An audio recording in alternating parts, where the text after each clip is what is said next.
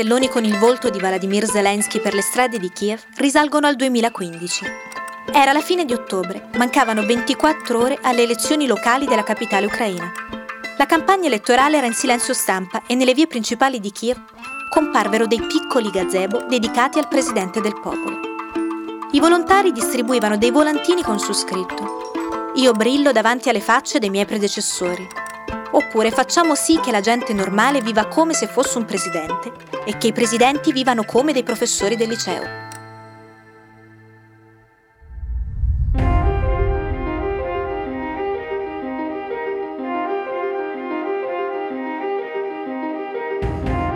Era la promozione di una nuova serie tv Sluga Narodu, il servitore del popolo. Zelensky interpretava il professore del liceo che appunto era diventato presidente dopo che un suo sfogo contro la casta e contro la corruzione in Ucraina era stato prontamente filmato dagli studenti ed era diventato virale.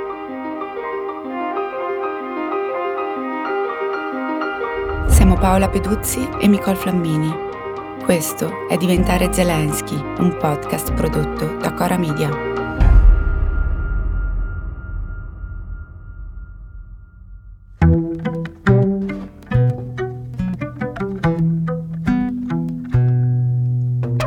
Il servitore del popolo è l'ultimo capitolo della storia di questo attore comico e romantico, tipo uno Hugh Grant ucraino, che è da molti anni un volto conosciutissimo nel paese, nonché il produttore di tutte le proprie avventure televisive e cinematografiche. Quando si parla di Zelensky, il termine attore, ma anche il termine comico sono riduttivi. Se si guarda il catalogo della sua società di produzione, il Cartel 95 Studio, ci si imbatte in programmi e film hanno fatto parlare, divertire, piangere e sospirare gran parte degli ucraini durante tutti gli anni 2000. Carta il 95 ha i suoi uffici non lontano da Piazza Indipendenza a Kiev, il famoso Maidan da cui partì ormai otto anni fa, nel 2014, la rivoluzione europeista dell'Ucraina.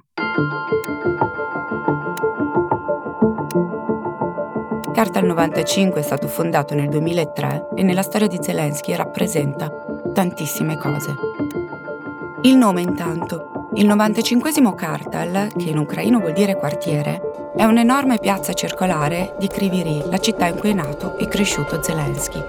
È un gigantesco punto d'incontro per gente di passaggio, artisti di strada, oratori improvvisati, un po' piazza, un po' mercato, un po' palcoscenico e su un lato c'è un enorme schermo mentre alla sera si accendono i neon ovunque. Kartal è un luogo importante dal punto di vista creativo per Zelensky e infatti, quando inizia a 17 anni a partecipare a competizioni per comici e cabarettisti, presto darà al suo gruppo il nome Kartal 95. L'esordio di Zelensky sulla scena della comicità avviene nell'unico modo possibile nell'Ucraina post-sovietica, cioè partecipando alla competizione internazionale del KVN, lo storico programma di satira che era iniziato sbalordendo un po' tutti negli anni 60 in Unione Sovietica.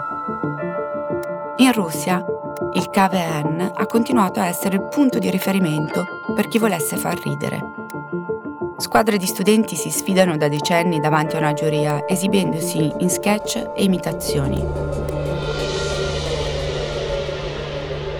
Per vincere in questa serie di tornei organizzata come un campionato sportivo, ci vogliono molto studio e anche parecchia improvvisazione.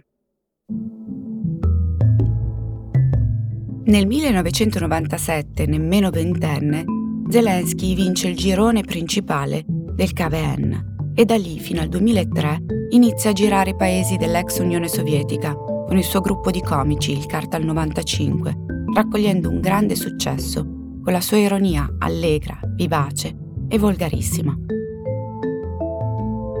Quando oggi, nel mezzo della guerra, Zelensky parla dell'identità ucraina e la definisce coraggiosa ed esuberante, riemerge anche questo Zelensky di inizio secolo, pure se allora la sua tempra rimaneva spesso sepolta dalle parolacce. Una delle immagini più famose di Zelensky in quei primi anni di celebrità è così. Lui sul palco, col volto serissimo e il dito medio alzato verso il pubblico. Dopo anni di tour e teatri, di fan e pubblico fedele, Zelensky si ferma. È il 2003 è l'anno in cui il gruppo itinerante si trasforma in una casa di produzione, il Quartal 95 Studio. Ed è anche l'anno in cui Zelensky sposa la sua fidanzata di sempre, Olena, che diventa una delle sceneggiatrici più quotate dentro Quartal 95, dove lavora tuttora. Zelensky fa uno scarto in avanti, diventa un manager oltre che un artista e definisce per la sua azienda una ragione sociale molto romantica. Vogliamo rendere il mondo un posto migliore con l'ironia e la creatività. Chi lo conosce sa che il romanticismo è soltanto la facciata. Dietro c'è uno Zelensky ambizioso che non sa fare a meno del pubblico, che adora essere riconosciuto per strada e che si rivela anche un bravo manager. Quartal 95 va benissimo. Produce trasmissioni per il canale 1 più 1 e poi per il canale Inter dove per un certo periodo Zelensky diventa direttore degli show di intrattenimento. Questi sono gli anni in cui Zelensky continua a costruire la sua immagine pubblica, perché fuori dal palco non ci sa proprio stare. Nel 2006 partecipa alla prima edizione di Ballando con le Stelle e vince in coppia con la ballerina Olena Shoptenko.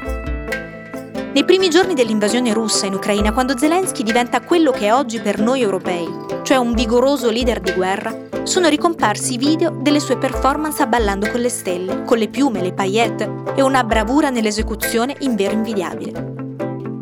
I social sono impazziti. Su TikTok si impara a muoversi come Zelensky e in particolare la sua performance con gli occhi bendati è diventata una specie di ballo di guerra contro i russi. Il passo dal ballerino al sex symbol è breve e infatti capita di incontrare molte fan del presidente che dicono che figo e che gambe pazzesche che ha. Questo ennesimo posizionamento di Zelensky nell'immaginario popolare dell'Ucraina non è affatto casuale. Ripercorrendo la storia del presidente ucraino, capita spesso di accorgersi che quel che pareva improvvisazione o persino opportunismo era strategia. Nel 2008 infatti Zelensky diventa il principale protagonista delle principali commedie romantiche in Ucraina. Il primo successo è Love in the Big City, che poi diventerà una trilogia che racconta la storia di tre amici a New York, due ucraini e un quasi russo, che sono sempre in giro a cercare e trovare ragazze. Zelensky interpreta Igor, un dentista che passa il tempo ad accoppiarsi. Una sera i tre amici incontrano un uomo strano, che offre loro da bere pronunciando formule strane. Dopo quella bevuta, Igor e gli altri perderanno la loro virilità. Sono disperati, non c'è più modo di fare sesso con una donna. Si scoprirà poi che l'uomo strano era San Valentino e che con quell'incantesimo voleva insegnare ai tre giovanotti che il sesso senza amore non ha senso. Soltanto se troveranno l'amore potranno tornare virili.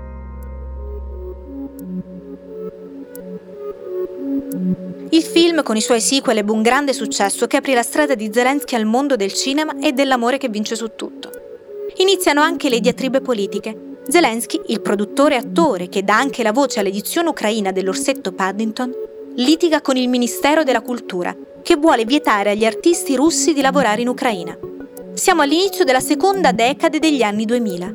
La rivoluzione arancione del 2004 è un ricordo, ma la frattura tra est e ovest del paese, tra filo europei e filo russi, è sempre più profonda e la contaminazione identitaria, che era stata salvaguardata in Ucraina dopo l'indipendenza, si interrompe. Lo scontro tra Zelensky e il governo diventa più duro. Nel 2014 la sua società di produzione fa una corposa donazione all'esercito ucraino che combatte contro i russi nel Donbass. La Russia vieta il film di Zelensky, ma in un cortocircuito di poteri e di lotte per un certo periodo, nel 2018 la trilogia sull'amore a New York viene bloccata anche in Ucraina.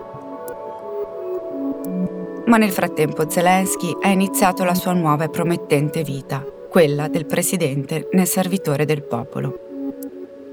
L'idea di raccontare la storia di un ucraino normale che diventa presidente era nata già durante le proteste dell'Euromaidan.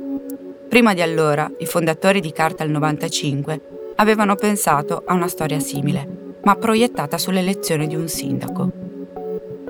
La protesta del 2014 cambia l'orizzonte. L'Ucraina è un paese corrotto, guidato da oligarchi di varia natura, il professore di storia Galabarotka è un dilettante, ma è onesto, è spontaneo, può servire il popolo, ma soprattutto può salvarlo.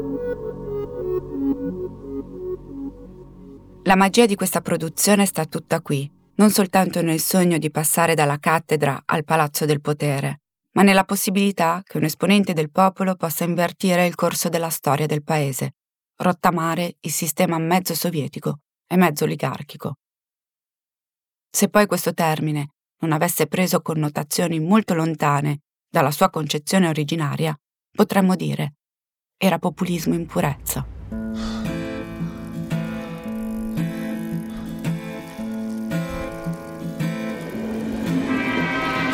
Я люблю свою страну, люблю свою жену.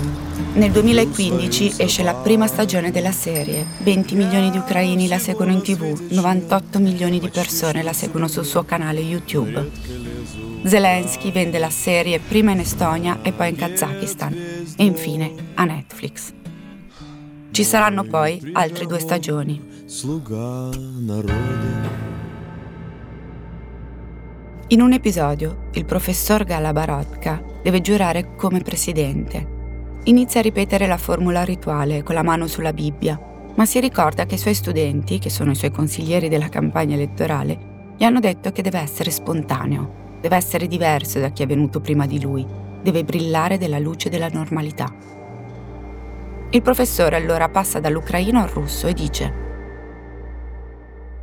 Sapete, sono un semplice professore di storia. Un professore di storia che fa la storia, divertente, vero? A questo punto dovrei iniziare a promettervi cose, ma non lo farò. Perché è disonesto farlo, prima di tutto, ma anche perché non ho idea di niente, non capisco nulla di tutta questa roba. Ma è solo per adesso. Imparerò.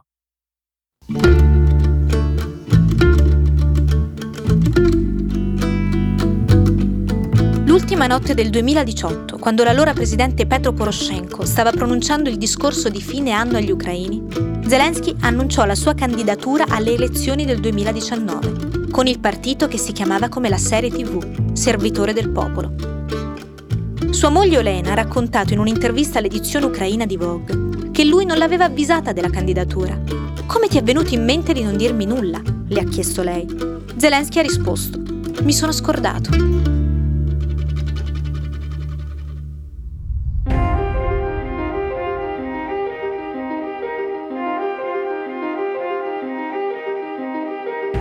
Diventare Zelensky è un podcast di Paola Peduzzi e Nicole Flammini, prodotto da Cora Media. La cura editoriale è di Francesca Milano. La producer è Monica De Benedictis.